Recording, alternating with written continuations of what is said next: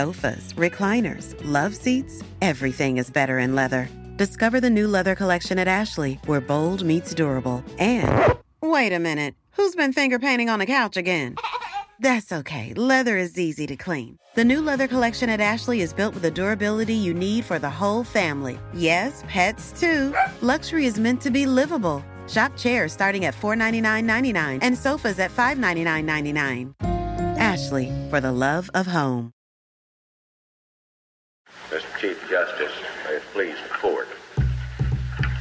An old joke, but when an arguing man argues against two beautiful ladies like this, they're going to have the last word. She spoke, not elegantly, but with unmistakable clarity. She said, I ask no favor for my sex. All I ask of our brethren is that they take their feet off our necks.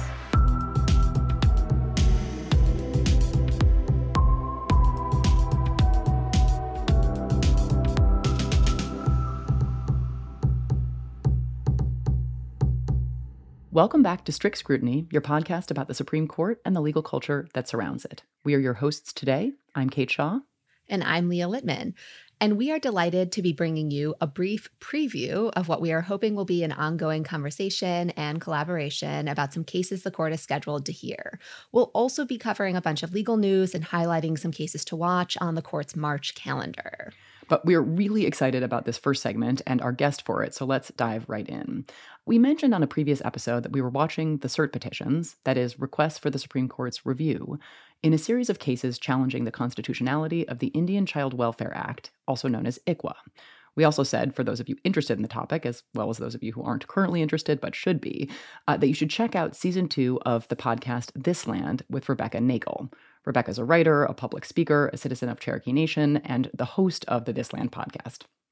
And now that the Supreme Court has agreed to hear the challenges to ICWA next term, we are delighted to have Rebecca on the show to talk about these blockbuster cases.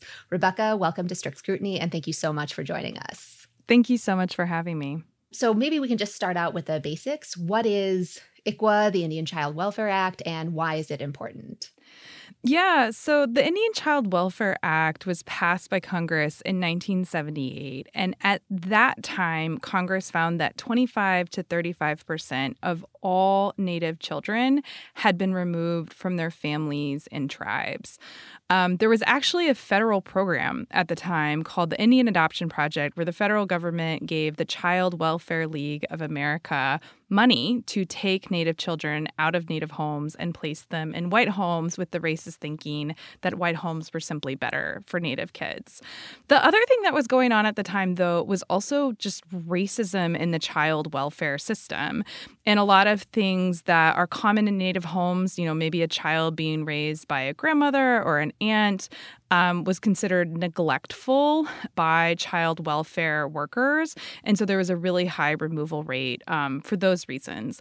And so Congress passed the Indian Child Welfare Act in 1978. And the law really, it's actually kind of a complicated piece of legislation. It's not a law that does one thing, it's a law that does a lot of different things. I think of it as a set of guardrails. And so when a child who is either um, a citizen of a federally recognized tribe or is eligible for citizenship in that tribe is up for adoption or is going through the child welfare process, it was the set of guardrails that uh, work to keep that child connected first to their family and second to their tribe and to Native culture more broadly. The law requires active efforts to work work towards reunification with Native parents. It allows tribes to intervene in cases, and for tribes that where the child lives on the reservation or on tribal land, um, those cases can actually be uh, automatically adjudicated in tribal court. Um, and it also sets out if children cannot be reunified within the child welfare system with their parents, where they should go next. And those um, those placement preferences are really like what get litigated about the most. And the placement preferences say that a child should first go to a member of their family, second, another citizen of their tribe, and then third, a native home.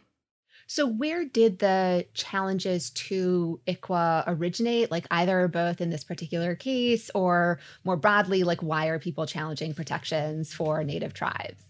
Yeah, that's the the why is the million dollar question. um, and we we found some evidence connected to different things, but I'll, I'll start with um, with this case. So, Chad and Jennifer Brackeen are a white upper middle class evangelical Christian couple that live in the suburbs of Dallas, and they decided that as part of their faith, and really it was kind of grounded in um, feeling self conscious about their wealth and wanting to give back. Um, but as part of their faith, they wanted to adopt, which is actually really common among their particular faith. Uh, they go to a Church of Christ. They had agreed to foster a native child, knowing actually being told by social workers that they would, would not be able to adopt that child. And they fostered that child for about a year. Um, both his parents were struggling with drug addiction. They weren't um, able to maintain sobriety. And so his par- parental rights were terminated. And his tribe, Navajo Nation, found a Navajo home that was willing to adopt the toddler, and he was scheduled to be moved. The Brackeens intervened um, and they filed a bunch of petitions trying to stop the move. Um, what's kind of extraordinary is they got help um, in family court from a really high powered law firm called Gibson Dunn and the Attorney General of Texas. It took a few months, but they actually won custody of that child. And what's crazy about the origins of this federal lawsuit is that the same week that the bars to them being able to adopt um, this native toddler, that week is the week that they filed the federal lawsuit. Um, so they filed a lawsuit suing the federal government saying that ICWA violated their constitutional rights because that preference for a Navajo home over their home was racial discrimination. And Texas joined them in that lawsuit, saying that ICWA violates um, the 10th Amendment and basically states' rights. So um, the lawsuit's super complicated. A couple other um, foster families joined, and some other states joined. It's wound its way through the courts over years. It was originally filed in the fall of 2017.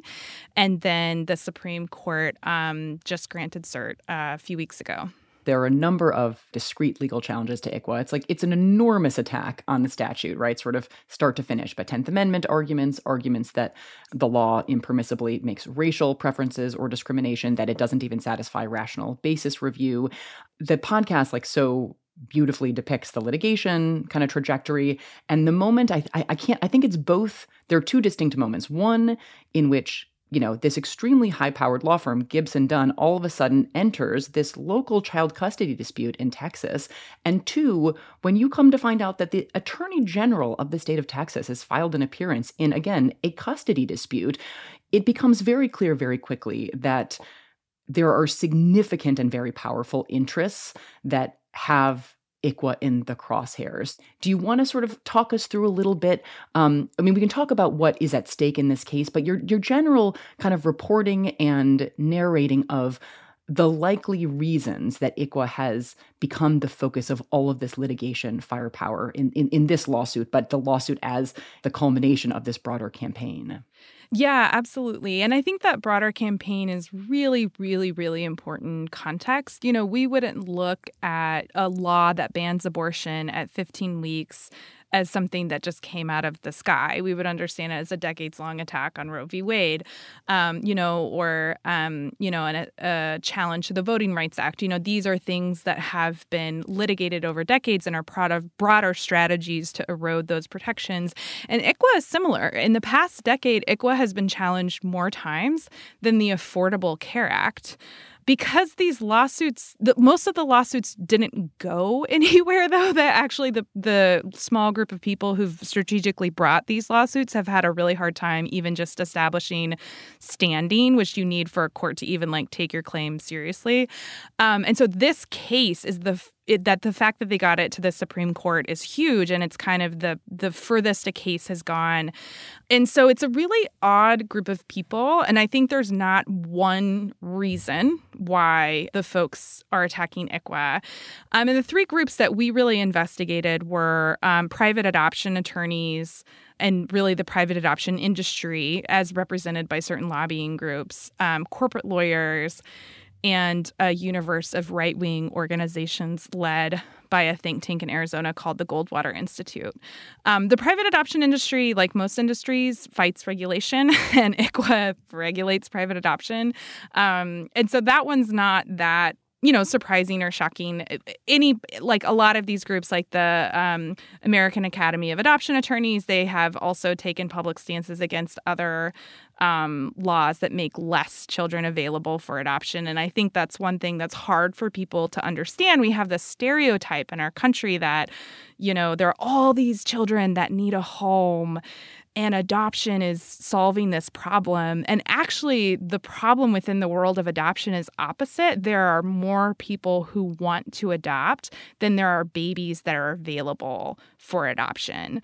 And what our reporting found, which I think is additive to that, is that adoption agencies are starting to use foster care as a place to find adoptable infants. And that's actually how this case originated. It was, you know, three foster families who didn't want to foster and didn't want to have a child for six months or a year and then return that child to a kinship placement. They wanted to adopt that child and fought to adopt that child.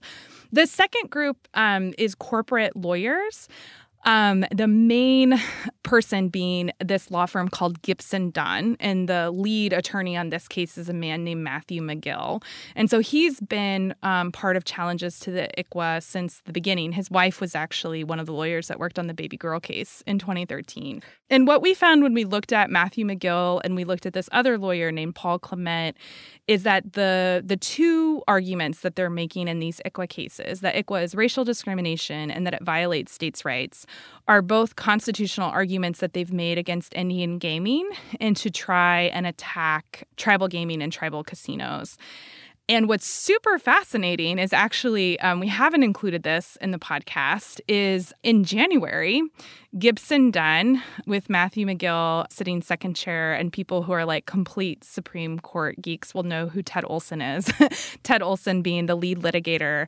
Um, Gibson Dunn filed a lawsuit trying to get rid of the Indian Gaming Regulatory Act on behalf of um, one of their casino clients, saying da da da da that it is racial discrimination and that it violates states' rights you know, a lot of Native lawyers and legal scholars and advocates were saying these challenges to ICWA are really just a stalking horse for um, a broader challenge to federal Indian law and to tribal sovereignty and the rights of tribes. And there's a lot of money to be made, um, especially, you know, tribes actually control about half of the gaming revenue in the United States. There's a lot of money to be made if you can attack Indian gaming.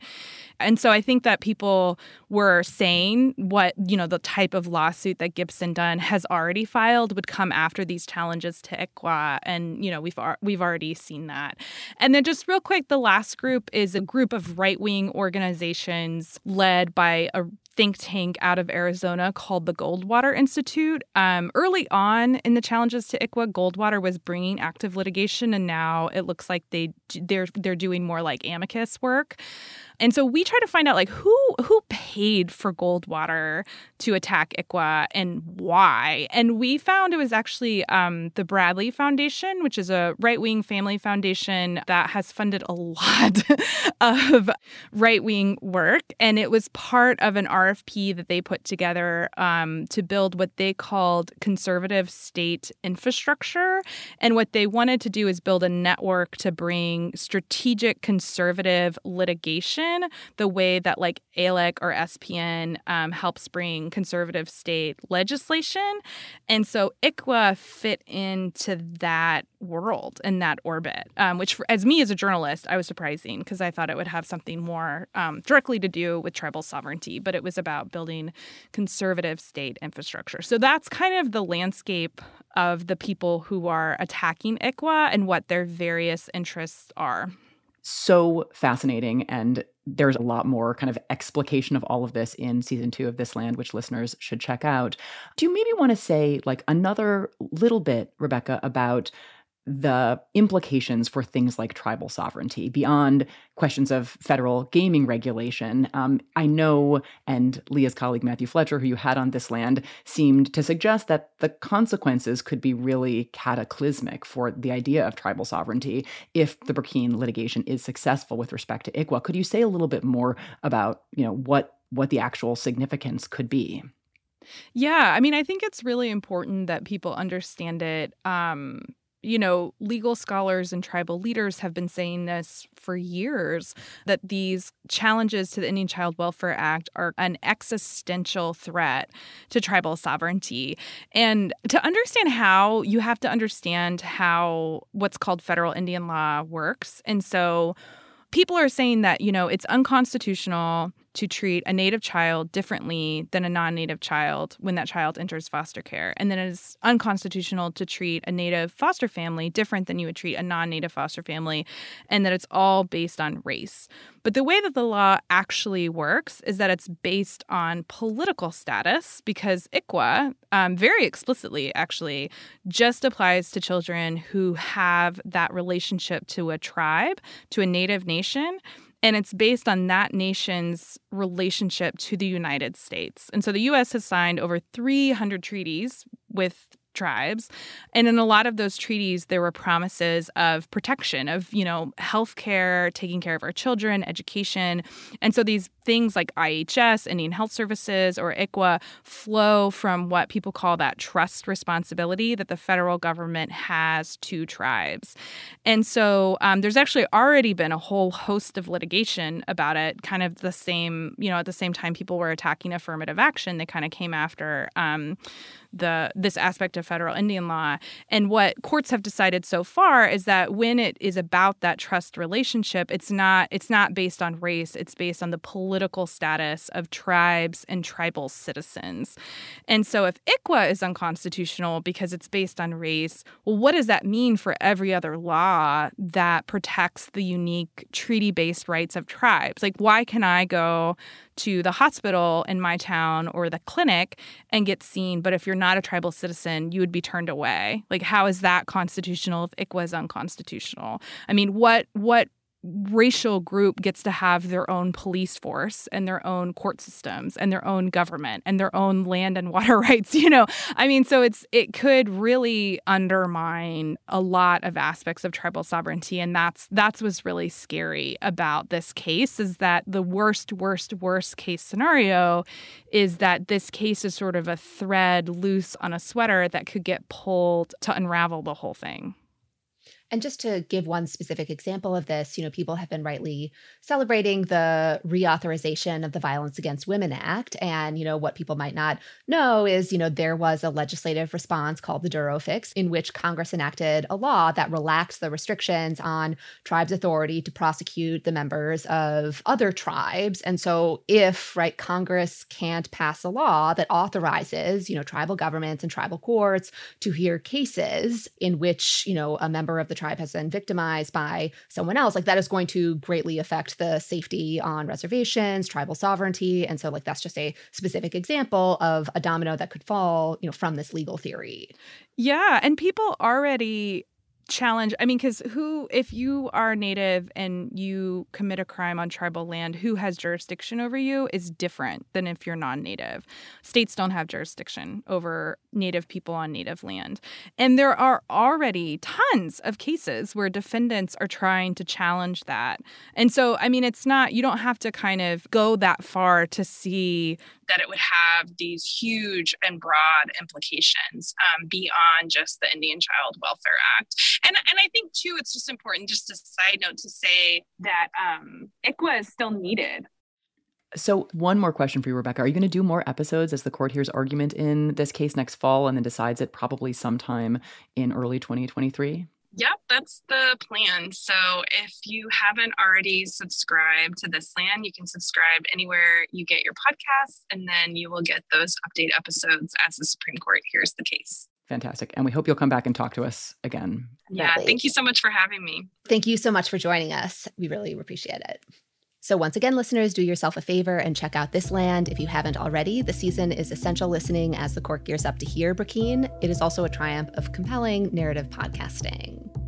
And now we are going to take a quick break. Strict Scrutiny is brought to you by Americans United for Separation of Church and State. Missouri legislators said the quiet part out loud with their total abortion ban. Quote, Almighty God is the author of life, end quote. They also said, quote, God doesn't give us a choice in this area. He is the creator of life. Plus, quote, from the biblical side of it, life does occur at the point of conception, end quote. Religious extremists are forcing all of us to live by their beliefs, as in the Alabama IVF case. Americans United for Separation of Church and State exists to stop this kind of abuse. On the eve of the 50th anniversary of Roe, Americans United and their allies sued Missouri, representing 14 clergy from seven different denominations. AU's lawsuit challenges Missouri's abortion bans as a violation of the separation of church and state. AU's guiding light is freedom without favor, equality without exception. AU works with partners on all sides of the aisle, of all religions and none, to ensure the wall between church and state stands strong for all. Keep up with this ongoing case at au.org. And now back to the show. Okay, well, I think we peaked at the beginning of this episode, but there is a lot more to cover, so we are going to press on. So we'll begin with the news. Um, we have some not surprising, but still extremely disheartening news about the Texas abortion law, SB 8. Uh, Leah, you want to start us off? Sure. So, as we predicted, the Texas Supreme Court has boom lawyered us. The Fifth Circuit Court of Appeals, you may recall, is hearing the abortion provider's challenge to SB 8, the law that prohibits abortions more than six weeks after a person's last period. Um, the case is on remand from the Supreme Court. So, after the Supreme Court decides the case, they send it back to the lower courts for a resolution consistent with the Supreme Court's opinion. That's what's called a remand. So, after that remand, the Fifth Circuit certified a question to the Texas Supreme Court that is asking the state Supreme Court to answer a question about the meaning of state law. Here, of course, the state law was SB 8. So, the question the Fifth Circuit asked the Texas Supreme Court to answer was whether licensing officials have authority to discipline doctors or nurses who perform abortions in violation of SB 8. It was based on the idea that state licensing officials did have some authority to discipline providers, that Justice Gorsuch, writing for the court, said that providers, the plaintiffs in this case, could sue those officials. So now the Fifth Circuit went ahead and asked the Texas Supreme Court, which is the definitive final interpreter of state law, whether the licensing officials do have the authority to discipline the providers. And the Texas Supreme Court came out with its opinion and it said, no, they do not have the authority to discipline providers. So, what does this mean? In brief, providers can't sue anyone to enjoin the law, that is, to stop it from being enforced, since the Supreme Court, in the same opinion that allowed that these licensing officials might be suable, also said providers couldn't sue clerks or the attorney general or state judges. So, this litigation is done. I mean, I guess the question is what remains? We still have the United States lawsuit, which is in a state of perpetual limbo in the Fifth Circuit, right? The Fifth Circuit put that case on hold. We'll presumably hear oral argument at some point in the future, but it is painfully clear that no one in Texas or the Fifth Circuit is in any rush here, despite the fact that we are now well beyond the six month mark of the essential elimination of abortion rights in the state of Texas. There are also individual suits pending in state court. So there is not no potential legal challenge still ongoing, uh, but you know the big one is done. So NPR had a story now that again we are in this world with SB 8 um, about some of the effects of the law, and specifically about how a Texas woman was put on an emergency flight to Colorado in the middle of a miscarriage um, in order to save her life, since Texas doctors didn't know whether they could provide her with life saving care without violating SB 8. So, a horrifying story, and I am sure there are many more going unreported and many more that are yet to come. I think the ruling is and should be additionally concerning. That is, you know, what this Texas Supreme Court ruling did was truly, truly slam the door to at least this big style of provider challenge to SB 8. So it slams the door to challenges to laws that set up these sorts of vigilante justice schemes. And I think that's really, really terrifying, even outside of Texas, for a couple of reasons, right? One, some states are now emboldened by Texas, attempting to go further, right? Attempting to prohibit people from going out of state to obtain abortions. Texas has functionally prohibited abortion within the state of Texas, but has not, at least not yet, sought to prevent pregnant individuals from leaving the state to obtain care. And many, many people have done that. So Missouri has a bill pending on this. So what if Missouri decided to enact an SB 8 style procedural mechanism to prevent out of state travel to obtain abortions? And the structure of the law, the SB 8 like structure of the law, meant that however unlawful such a state law might be, nobody could find a state official to sue to successfully get a court to enjoin it. And, you know, a bunch of other states are considering other extremely draconian restrictions. You know, some states are considering whether to ban abortions in cases of ectopic pregnancies, which are not viable and are life threatening to the people who are pregnant. And Missouri has a bill that would do this. Some states are enacting 30 day bans. So the Oklahoma Senate passed one. And again, like, what if all of the states just structure their laws with that weird Texas SB 8 enforcement mechanism and you can't get a court to do anything about them? That is what the Texas Supreme Court decision, that's what the US Supreme Court decision has potentially unleashed on the country. Yeah. And so while we are waiting for the Supreme Court in Dobbs to most likely overturn Roe, states are already like 10 miles ahead, right? Like they are going oh, yeah. much, much further than, you know, a 15 week ban. And like the ingenuity paired with sadism is really something to behold um, in terms yeah. of what is emanating from state legislatures. Um, did want to flag the rare instance of a correct Fifth Circuit opinion, right? They're extremely rare, but Ooh. maybe worth flagging when they happen, which is. They managed one. so, this is a case that you talked about in the preview of the EPA case you did. A Louisiana district court issued a truly deranged order, even for district courts in the Fifth Circuit, which is really saying something. But basically, at issue was this federal government policy that agencies should consider the social cost of carbon as part of their cost benefit analyses. This had been like an Obama initiative. It was shelved during the Trump years, it was revived by Biden. So Louisiana sued, and in an opinion that a, a, colleague of mine described as literally the worst opinion he had ever read. And he's been a law professor for quite some time. And that's like on every single point of law. The district court ruled that agencies could not consider the social cost of carbon across a range of activities. So thankfully, this was too much even for the Fifth Circuit, which reversed. Now, on standing grounds, so the court actually couldn't correct the many other errors in the district court's opinion, but you know, the very, very rare credit where credit is due to the Fifth Circuit, it even the Fifth Circuit wasn't on board with what this Louisiana district court had done. But don't worry, that was not liar. So Fifth Circuit was the Fifth Circuit was back in its usual form in litigation that involved several naval officers, including some Navy SEALs who object to the Navy's COVID vaccine mandate. The Navy's got lots of vaccine mandates, but it's of course the COVID vaccine to which these officers object. They filed a lawsuit arguing that this mandate violates both RFRA, the Religious Freedom Restoration Act, and the First Amendment's free exercise clause. So Several different district courts have barred the Navy from enforcing its vaccine mandate against these officers and have barred the Navy from taking vaccine status into account in personnel decisions. The Navy says this is an enormous intrusion into military affairs, and the Fifth Circuit, you know, declined to disturb the ruling out of Texas. There's a separate one out of a Florida district court. And about a week ago, the Navy asked the Supreme Court to stay the district court injunction, and the plaintiff's response uh, was filed in the court a couple of days ago. We will see what the Supreme Court does with it. I mean, I personally find it more than a little concerning that as Russia continues its brutal war on Ukraine, and like who knows what the future of U.S. involvement looks like. We right now have individual district court judges dictating military personnel policy. One of these plaintiffs is a destroyer commander. And I, my understanding is that the ship that he commands is basically useless because one of these court orders prevents the Navy from removing him. But I don't think the Navy leadership wants him commanding this destroyer. And like, the stakes are really high here. And these single district courts are essentially like commandeering military personnel policy. So we will see. I, I mean, I, I feel like the Supreme Court is going to step in, but. I'm just like imagining these district courts like kind of in their little military outfits in chambers having a bunch of like stuffed animals around them and telling their law clerks like these are my awards. Clerks from the army like buster blue or literally like playing yeah, battleship. I know.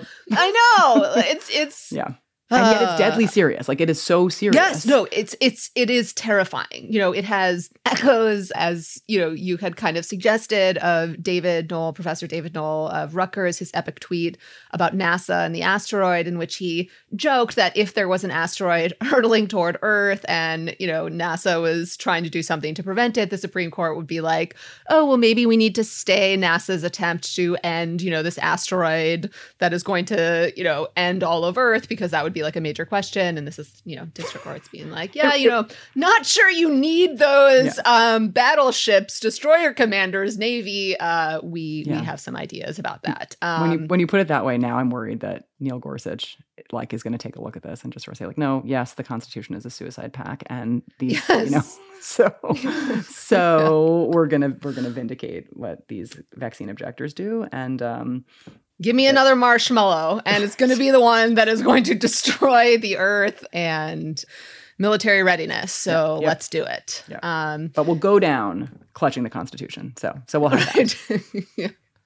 um, in happy news, we got a super exciting opinion that was maybe the best welcome back gift from spring break I could imagine. So I was debating whether I should just stay in Miami sipping mango mojitos for the rest of my life. Um, and, you know, uh, what persuaded me to come back was Justice Kagan released an opinion about the Armed Career Criminal Act in which the defendant won and the sentencing enhancement was rejected. So, Regular listeners of the podcast are probably familiar. The Armed Career Criminal Act, or ACCA, imposes heightened penalties for people who are convicted of unlawfully possessing a firearm if they have multiple convictions for violent felonies that are committed on different occasions. So the question in this case is what counts as a different occasion? Does it mean something that happens at a different moment in time, or does it mean something separated by more than just,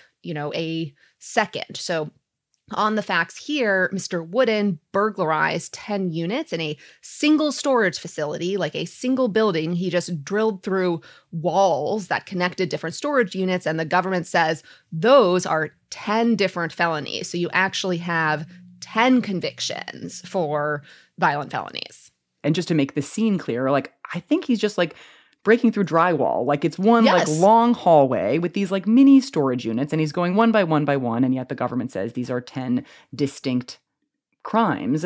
And if it's one crime versus 10 crimes, that makes an enormous difference in terms of the length of sentence that he is going to get. So, um, as you mentioned at the outset, Leah, the court unanimously rejected the government's interpretation that these were 10 separate crimes and sided with Wooden. So, for you, this is like Christmas, Hanukkah, birthday, everything came early. Leah loves nothing more than the Armed Career Criminal Act when a criminal defendant wins, and in a unanimous opinion, and Justice Kagan writes it. So, it had all the things. So, her majority opinion concluded actually, I don't want to say you love the Armed Career Criminal Act. Nobody loves the Armed Career Criminal Act. Yeah. How do I? um, but but but just to like underscore the stakes here, as you were suggesting, yeah. like if um, the burglaries of the storage units count as one crime, the statutory maximum punishment was 10 years you know and the punishment range is like 0 to 10 years um, whereas if it counts as 10 distinct felonies he will receive a minimum sentence of 15 years. So he has to be sentenced to at least 15 years. So those are the stakes. And that's why this sort of designation is so important. And Justice Kagan's majority opinion concluded that occasion here means an episode or event in its ordinary meaning, and that the structure of the Armed Career Criminal Act, as well as the clause's history, reinforce this point. Um, Notably, Justices Thomas, Alito, and Barrett didn't join the section of Justice Kagan's opinion that relied on the history of the statute and its purpose. Um, I was curious about this because Justice Alito didn't join that section of the opinion when it relied on statutory history and purpose. Is he like cosplaying a textualist? Like, since when does he care about all of that? Formalism. It was just super strange to me. He doesn't um, at all. Yeah, I mean Bar- Barrett no. is like you know Bar- Barrett is sort of developing an identity on on statutory cases and is obviously very self consciously styling herself after her former boss Justice Scalia, who very famously you know and sort of performatively would withhold his agreement with like minute little subparts of opinions that made reference yeah. to legislative history um, occasionally even statutory history, like what earlier versions of the statute looked like. Here it was mostly statutory history and purpose, yeah. although there's like one reference to a piece of like classic legislative history. And I guess for Barrett, although she explains in a separate writing sort of why that's a bridge too far, but I totally agree. I was like, Alito, you don't care. Like, stop pretending you care. I, I think he was having a strange moment here because not only is he cosplaying a textualist, mm-hmm. he cosplayed a textualist who voted for the criminal defendant, which um, like never happens, so rarely happens. I mean, it's hard to think of a more devastating indictment of the Biden Solicitor General's, the federal government's position than they lost Sam Alito in a criminal case. Their position is so extreme, so outlandish, they couldn't even get Sam Alito to vote for the government and against a criminal defendant. It's it's, as you say that, I wonder. There's so much discussion in the Kagan majority opinion about the federal government's confession of error in a previous Armed Career Criminal Act case. So, a case in which the federal government ended up basically, you know, changing positions. Um, like uh, in a subtle way, was she just like, you really should have done that here, federal government? I, like, what you should have done is confess error because you had an indefensible position. Um, I mean, it's possible, although you know the confession of error did precipitate the statutory amendment, so it is you know very much part of the it's relevant, of course. here. Yeah. But yeah, anyways, the opinion, you know, as you're suggesting, has the typical Kagan flair. Um, you know, in describing why the majority concluded that an occasion meant an episode or event rather than, you know, mere timing. She says, consider first how an ordinary person, a reporter, a police officer, yes, even a lawyer might describe Wooden's 10 burglaries and how she would not. Um, in the footnotes, she has a nice zing um, in response to Justice Barrett's separate writing, in which she says, contrary to Justice Barrett's characterization, we do not claim that Congress ratified every jot and tittle of the Solicitor General's brief confessing error in that case as you've alluded to, it was both unsurprising to me, but also a little dispiriting that Justice Barrett has decided to stake out these just very hollow, wooden, formalist approaches to statutory interpretation that ignore history and context. But you know, expected. Yeah. And that's what she did in her separate concurrence is, you know, she agrees with the bottom line, but it's an oddly sharp tone for a concurrence and she sort of seems to be scolding Justice Kagan for her, she says, sort of, you know, undue and unnecessary reliance on this previous history in which she says, you know, Kagan reads the amendment that you mentioned that was in response to this confession of error as ratifying the solicitor general's position and she says it's you know there's going to be a real problem because future courts are going to like scrutinize this SG brief that you elevate um, to this sort of undue level of importance, Kagan. But it's just like I think that's a she's coming on a little spicy for somebody as new as she is with Justice Kagan in a majority opinion. I was really surprised by the tone of that concurrence. It's not even spicy. It's just like hostile yet boring, like very strong Dolores Umbridge vibes. Um, if we're going with the Harry Potter uh-huh. references, and you know, Justice Kagan is still the Hermione, and it's just. Ugh, yeah, it, it, you're right about boring. Like, there's just not really any interesting flair. So it's like there's a cattiness to it, but it doesn't have like the flair of a Scalia opinion. So this, this attempt to channel Justice Scalia with basically no flair, I just feel like it's not working. I think you need to try something different. Yeah. Yeah. So let's pivot now to do some previews of the cases the court will hear during the March sitting. Let's do it. Okay, so the court is hearing several arbitration cases. Maybe let's intro that kind of category of cases and then we'll talk briefly about each of the three. So, first, what is arbitration? Arbitration is a private form of dispute resolution. Basically, a legal claim or claims get resolved outside of courts through an informal process called arbitration. It's overseen by an arbitrator rather than a judge, uh, it's not particularly transparent. It doesn't produce a reported decision. And sometimes, and I would say even often today, in contracts you sign for work or when purchasing goods, you agree, whether you realize it or not, to arbitrate legal claims you have rather than suing in court. Um, and the agreements might, in addition to requiring arbitration, place lots of additional restrictions on what those arbitration proceedings might consist of and look like.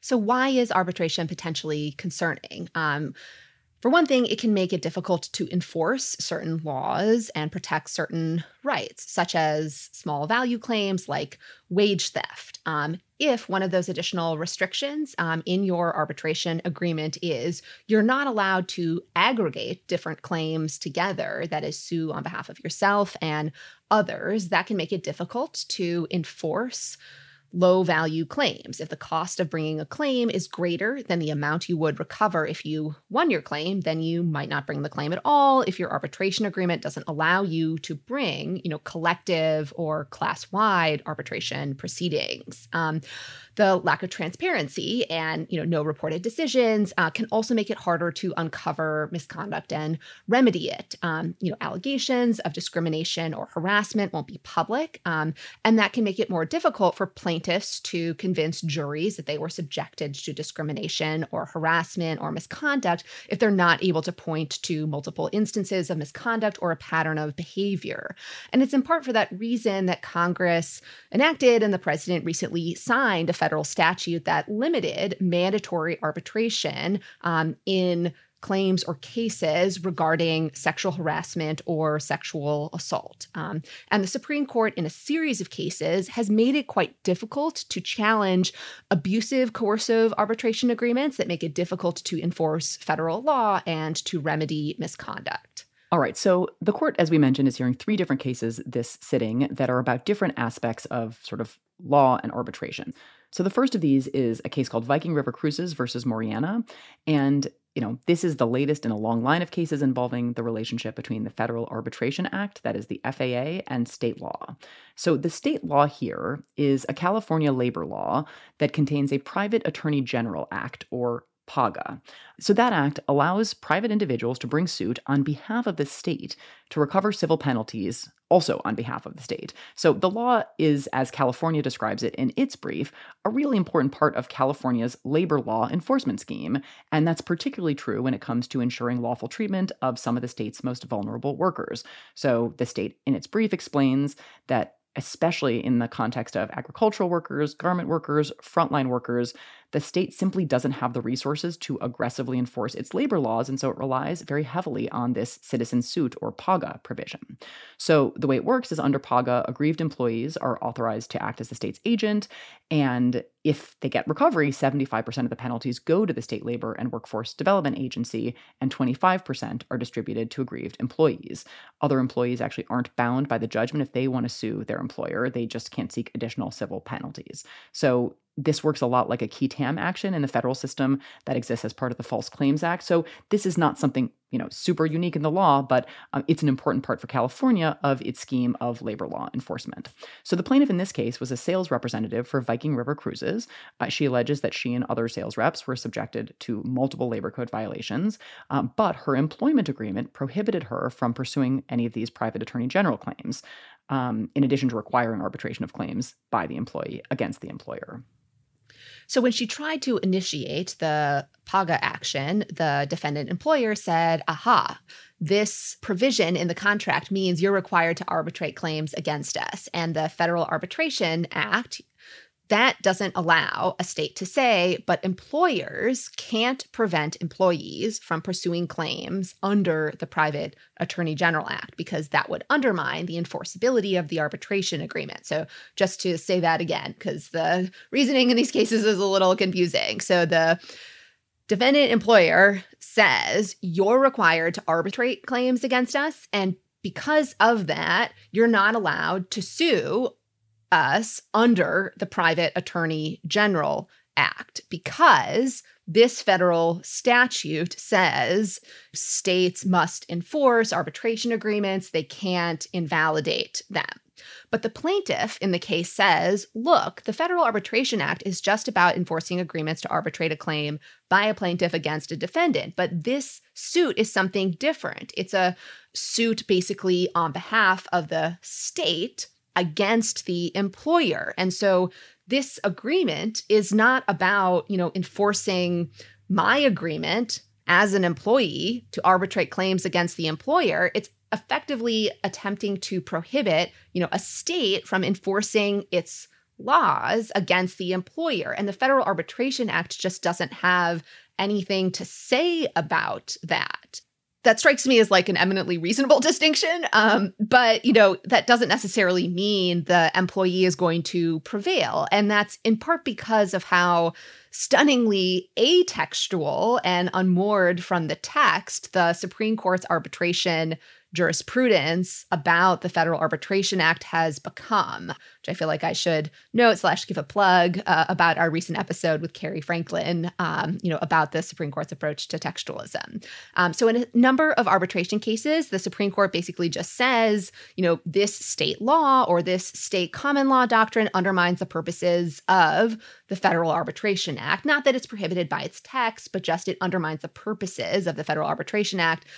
And the court reads the purpose of the Federal Arbitration Act to basically mean everyone is required to arbitrate all claims all of the time. Um, and I feel like there's a non zero chance here that the court is going to similarly handwave and be like, well, but the vibe of the Federal Arbitration Act is that laws can't be enforced against corporations when corporations don't want them to be enforced against us and they make agreements with their employees and coerce them into signing arbitration agreements. I think that's right. I think that, that like the FAA body of law in which the court basically says no matter what the state law does or says and regardless of sort of how how how little the FAA actually itself even says it's always the case that a state law is preempted by the Federal Arbitration Act. And like it was kind of like the body of law that was basically vibe based under the FAA, I think was like actually the canary in the coal mine for like a larger era of vibe based jurisprudence um, because they've been doing this for a long time. And they're amazingly atextual decisions, as you just said.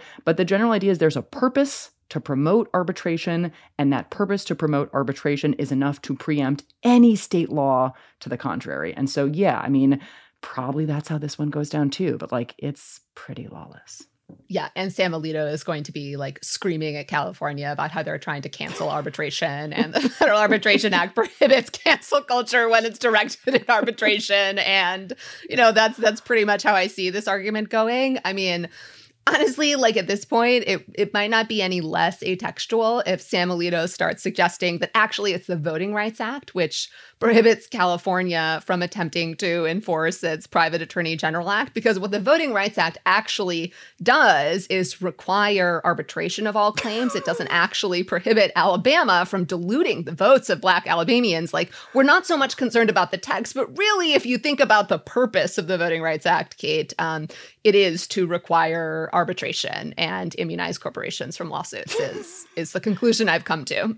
yeah. Or, or like another different mashup, which is just like like the preferred method of deputization of private citizens is yeah. to harass individuals who like yes. need, need, to pursue abortions rather than to actually alert the state authorities about wage theft and other abuses of workers. I don't think California got the memo that that's the kind of private enforcement this yes. Supreme Court that's, approves of. Exactly. That's good private enforcement. Right. This is bad private enforcement. Exactly. This is cancel culture. This is vigilanteism gone too far. Too far. Um, this is pitting citizens against, against one another. Um, this is undermining civility. Um, um, and and really the rule of law, by which I mean the purposes of the Federal Arbitration Act. Act. So, AKA the rule of law. That's usually what we mean yes. when we say the rule of law. The FAA. Yes. Yeah. Okay, we got it. We think we've predicted the entirety of the trajectory of this Great, argument yeah. and probably probably yep. the opinion. Cool. All right. And people say we're of no help to Sam Alito. right? We basically we pre-wrote the opinion for, for him. him. right. Um, on a serious note, I did want to flag that my Cardozo colleague Myriam Gilles, who's like an amazing scholar of all things arbitration uh, and many other things, has a great amicus brief in the case, along with some other arbitration and Civ Pro scholars. Um, so check that out if you're interested in the case. Um, okay, so let's maybe if you're just... interested in law, which you know, not not law, yeah. or vibes, either one. no, no, law. Miriam will do the law. You and I can cover exactly. vibes. Okay, cool. I got yeah. it. Got it. So we'll just maybe briefly mention the other two arbitration cases. The first of the two is Southwest Airlines versus Saxon. So briefly, the FAA, you know, beyond its vibes, it has some words, and it exempts, in using some of those words, workers engaged in foreign or interstate commerce. The issue in this case is whether the statute, or that exemption, applies to workers who load and unload cargo from airplanes. So the case really implicates the Supreme Court's prior decision in Circuit City versus Adams, which was a 5 4 decision in which the court held that the exemption really only applies to people working in transit of goods or transportation workers. And the question here is whether that exemption also applies to individuals who load and unload cargo from airplanes. Um, I think this case will be argued by Karla Gilbride, who's a terrific appellate lawyer and on many Article 3 shortlists. So I will look forward to listening to that oral argument. And the third arbitration case the court will hear is Morgan versus Sundance. Um, so, in that case, the company, after being sued, filed a motion to dismiss the case. After losing the motion to dismiss, the company raised some affirmative defenses and attempted to settle. And only when that failed did they seek to require the plaintiff to arbitrate the case. And the question is basically whether the company raised the arbitration agreement too late in the proceedings to enforce it. The court is also hearing some non arbitration cases, um, and we will flag two of them. One is Torres versus Texas Department of Safety. Um, this is a super wonky federal courts issue, and it's about whether Congress can authorize suits against states when Congress is exercising its war powers. Um, I think the case and the issue is super fascinating. It also pits two things that conservatives seem to have like an affinity for against one another. Um, one is war and the idea that you know the federal government when it is exercising war powers can just do a bunch of things slash everything. And the other is the idea that states cannot be sued without their consent. Um, and so it's just unclear you know which principle is going to kind of carry the day here. Totally fascinating case the third case we wanted to flag is called Berger versus North Carolina NAACP, and the case involves a challenge to North Carolina's voter ID law. So, briefly, after the legislature enacted this law in 2018, the state conference of the NAACP filed a lawsuit arguing that the law violated Section 2 of the Voting Rights Act, among other things. So, even though the state board of elections and the state attorney general were defending the law, the GOP controlled North Carolina legislature tried to intervene to also defend the law, presumably because they thought the Democratic Attorney General wasn't going to defend the law to their liking. The lower courts ruled against the legislature and its attempts to intervene, and the case is now before the Supreme Court. And this case is part of something of a trio this term. So, like Cameron, which was the case involving the Kentucky Attorney General's efforts to intervene to defend a state abortion law, and listeners may recall he was recently successful in the court, um, and also the case you and I previewed, Leah, in which the Arizona Attorney General is trying to intervene to revive a rescinded Trump administration immigration rule. This case is ostensibly about standards for intervention, right? Like when a non party should be able to participate in litigation. But they're all actually efforts to inject partisan politics into litigation. Basically, red state officials, or like red officials in purple states, because these tend to be states that are somewhat divided politically, are trying to get into court to make maximalist arguments that they think other you know political actors are not going to make to their liking. And you know at least in the kentucky case that's been a successful effort in the court this term. So we will see how this case fares and we will cover you know this case and other cases that we just previewed in more depth on future episodes. Okay um so those are brief previews. We will cover some of these cases more in depth on future episodes, but we did now want to return to news and more news because the court is just all over the news these days. Um, we'd be remiss not to mention the big piece of Supreme Court news, which is that this week we will have the hearings for Supreme Court nominee Judge Ketanji Jackson. Um, we will have a special episode for you on those hearings next week. But for now, some additional news. So, we might make this a recurring segment. At this point, it kind of is a recurring segment because there is a lot to say and a lot of shoes continue to drop, but we have some updates on our Ginny Thomas watch. So, one, we now know from Ginny Thomas herself that she did, in fact, attend the rally that preceded the riot at the Capitol on January 6th. So, from a Free Beacon report, I will quote she did not help organize the White House rally that preceded the riot at the Capitol. That's clearly how she wants to lead the conversation. But the second sentence seems actually more important to me. And the second sentence is she did attend the rally, but then got cold and left early. Thomas told the Free Beacon that she was in the crowd at the Ellipse rally for a short time on the morning of January 6th, but returned home before Trump took the stage at noon. We didn't know that she was physically there. That's an enormous yeah. piece of news. Sort of, you know, clearly the I got cold and left is what she thinks is important about the story. That yeah. I was there is what I think is important about the story. I agree. Not just shit posting on Facebook, doing the actual insurrecting, right? Getting out there, but appar- apparently not sufficiently bundled for the cold, exactly. and then getting heading home. Right. There's there, there, there's more there's more to learn about that. But anyway, so that's so that that's a significant development. She also in that same interview talked about how her work and her views did or didn't become intermingled with Justice Thomas's. She says her conversations with Justice Thomas about cases are very general, not non-existent. they happen. She does say the legal lane is my husband's. We do not discuss cases until opinions are public. And even then, our discussions have always been very general and limited to public information. it's so interesting that she's she clearly feels a little bit of heat from all of this reporting on her activities because she was staying silent and she is not doing it anymore. And I don't think the reporting is done either. So um I think we do. We, we probably are going to need to make this a recurring segment. Well, we also learned um, that it is apparently feminism that is making Ginny Thomas um, breach these ethical lines and do a little insurrecting um, because the interview that you mentioned, the story in the Free Beacon, um, contained a quote from Judge Silberman, a senior judge on the DC Circuit, who we will be coming back to. And Judge Silberman says if you did a study of all federal judges today to find out whether their spouses are involved in politics, you'd find a plethora.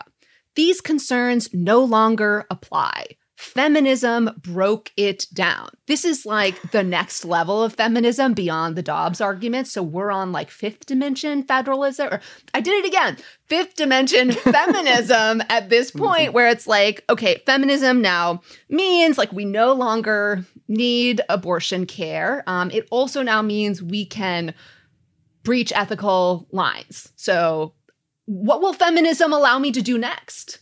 We are the real anti-feminists in right. constructing this recurring segment and criticizing Ginny Thomas for yes. her questionable adherence to ethical lines. This so, is true. Why do you hate women so much, Kate?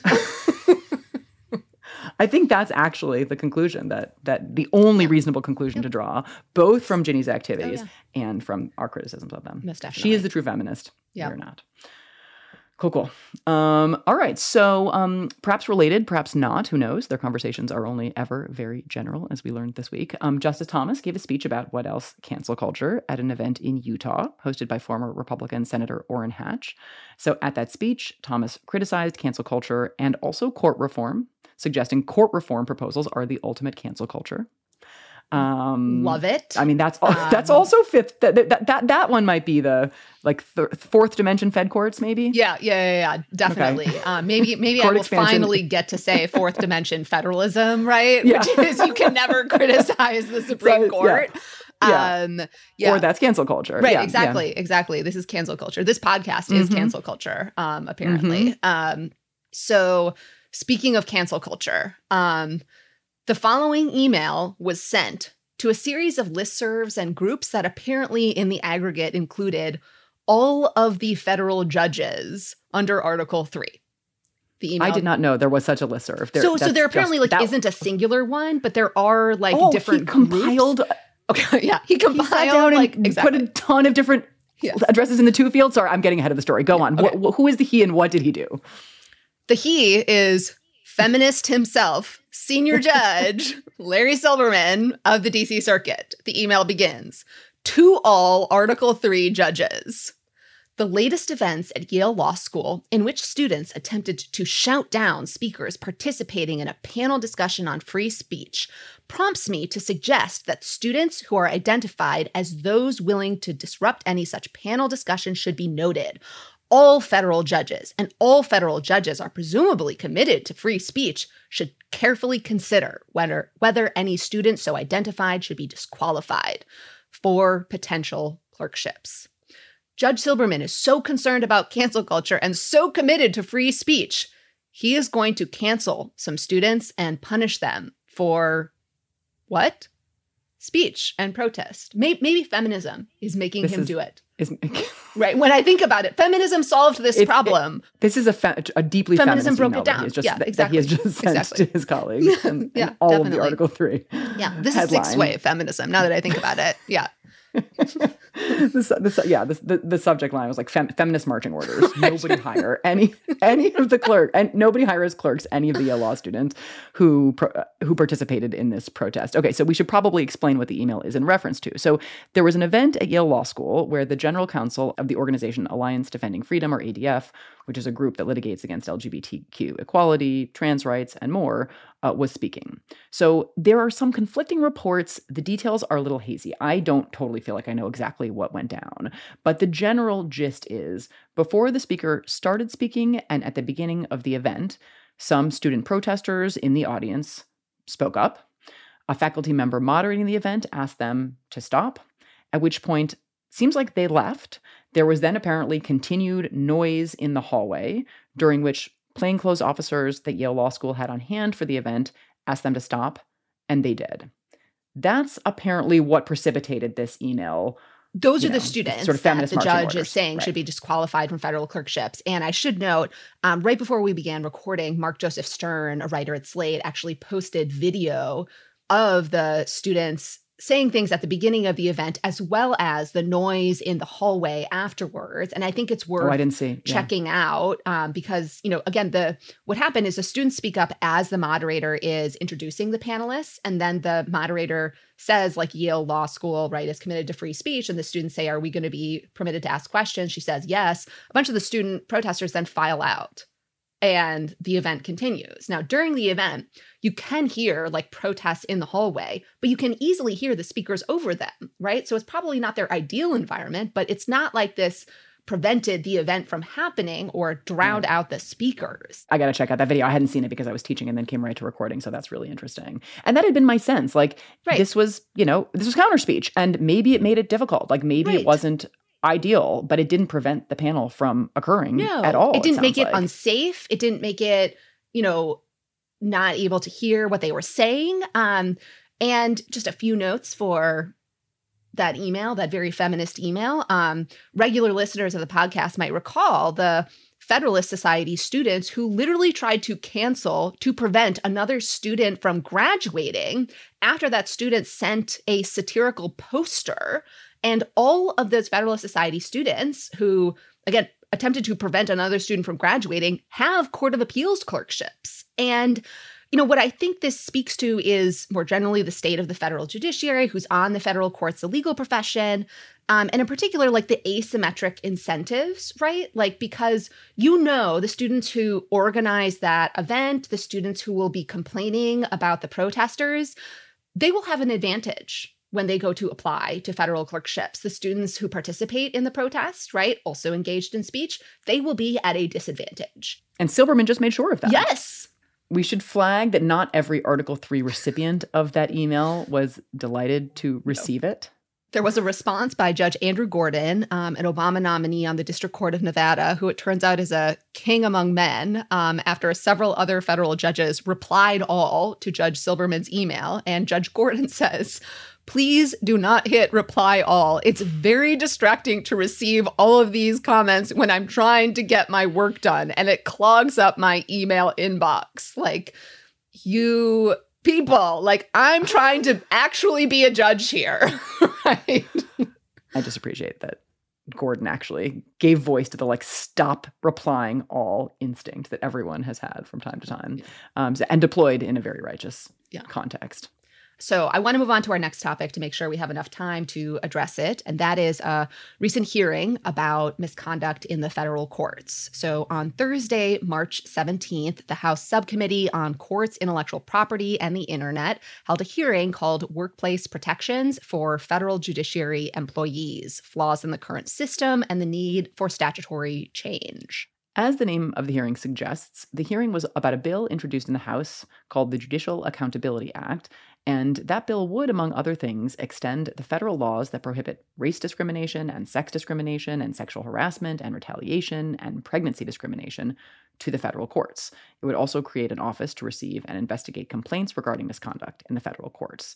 And that would change the status quo because, as crazy as it sounds, currently the federal anti discrimination protections like Title VII and the Family Medical Leave Act do not apply to the federal courts.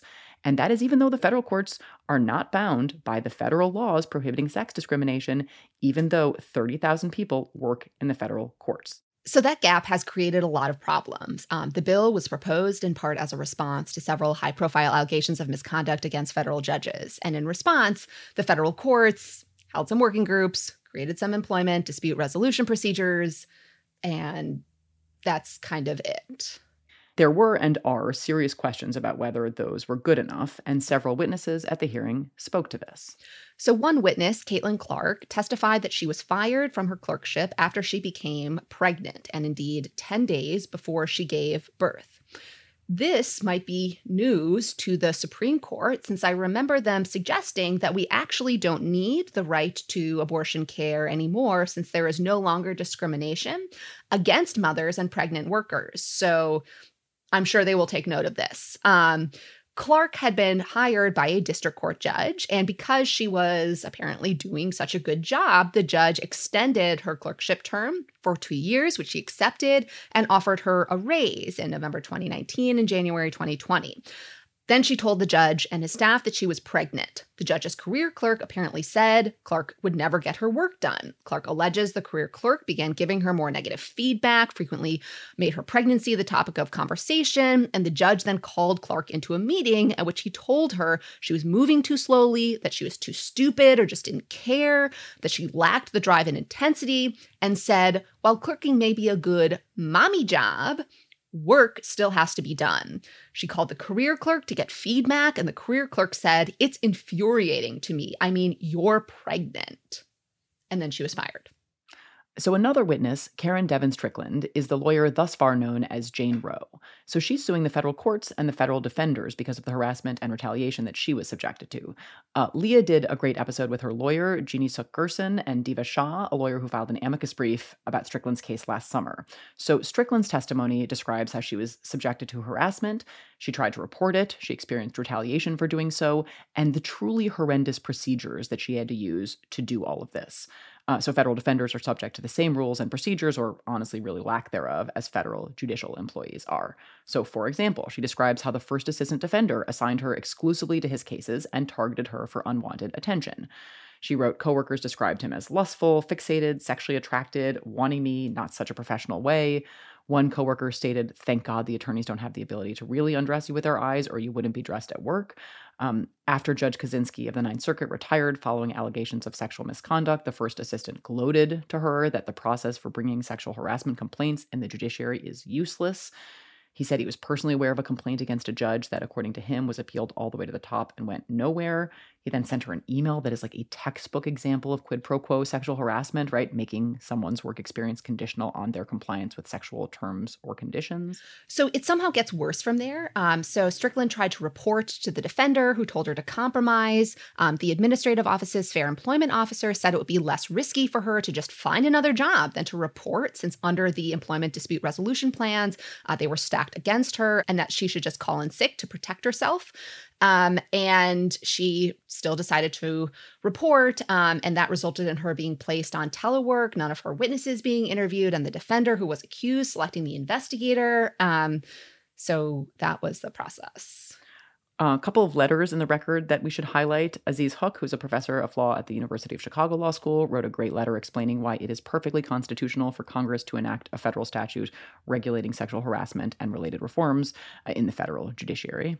Deeva Shah, who is the author of the amicus brief on behalf of federal judicial employees in Strickland's case, filed several anonymous letters in the record on behalf of clients who wish to remain anonymous. One letter details how a clerk was subjected to harassment, reported it, and all they got was a finding that they were indeed subject to harassment, but how the courts couldn't do anything about that and how they, the clerk, could never disclose the decision, finding that they were in fact subject to harassment. So The clerk writes The decision found in very clear terms that I had been subject to harassment and bullying that contributed to a hostile work environment. The decision stated that any distributed copies of the decision should remain confidential, although I had never agreed to keep my allegations or the outcome confidential. I also learned that the EDR policy did not empower the officer to impose remedies impacting the chambers of another judge. It is just like so Kafka esque. It what is. These people are describing, and it is just beyond galling that this is how the federal courts resolve their internal personnel issues. Like it's, and then they sit in judgment on everyone else. Like it's just insane. Um, okay, couple more things to highlight. There was another letter by Olivia Warren, who testified two years ago about the harassment that she experienced in Judge Reinhardt's chambers. She concluded that testifying publicly was a safer option than reporting internally without a confidentiality guarantee. And here she wrote a letter supporting the act and noting that two hours after her testimony concluded, one of the former Reinhardt clerks responsible for sending her into chambers, right, for her clerkship in the first place, emailed her an apology in which that clerk basically said, Every single Reinhardt clerk knows that everything you said is true. Nevertheless, we have all given him a pass because we believe in the rest of what he did. I'm sorry for the role I played in convincing you to take the job and glossing over, justifying, compartmentalizing the mistreatment that I know you would face because every woman in that chambers and many men face it. And Aliza Shatzman, a former law clerk on the DC courts, testified about the retaliation she experienced after she attempted to report sex discrimination and how that retaliation has prevented her from getting a job as a prosecutor. So I would like to play a clip of Representative Mondaire Jones asking a question of Judge McKeown, a Court of Appeals judge on the Ninth Circuit who was there to testify that the federal judiciary was fixing, maybe had fixed the problem. Um, so let's play that clip here. Judge McKeown, beginning with your confirmation in 1998, you served on the Ninth Circuit alongside Judge Alex Kozinski. In 2017, Kozinski resigned in the wake of numerous reports that he had coerced women who clerked for him into looking at pornography with him, made sexually degrading comments about them in front of other judicial employees, referred to them as, quote, slaves, and engaged in other forms of verbal and physical harassment. According to a number of survivors, Kozinski's misconduct was an open secret across the Ninth Circuit. Did you ever witness Judge Kozinski act inappropriately in any way towards any of his employees? No, sir, I did not. Let me be clear. Uh, until the allegations became public, you never had any reason to think that your colleague, Judge Kozinski, acted inappropriately toward any of his employees? No, I did not. I, I do not think it's fair to say it's an open secret. I served with Judge Kozinski over many years.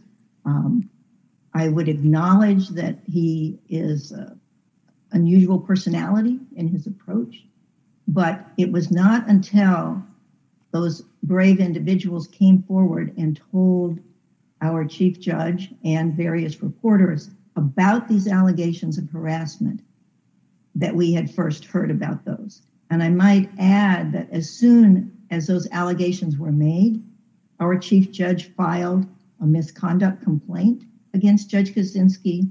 He then called me before Judge Kozinski had responded or resigned and said he wanted a workplace committee, that we should start our work immediately, which we did. And then Judge Kozinski resigned. Thank you, Judge. Uh, and, and so, in the nearly 20 years you worked with him, you never even heard a rumor that he had done anything like that, correct?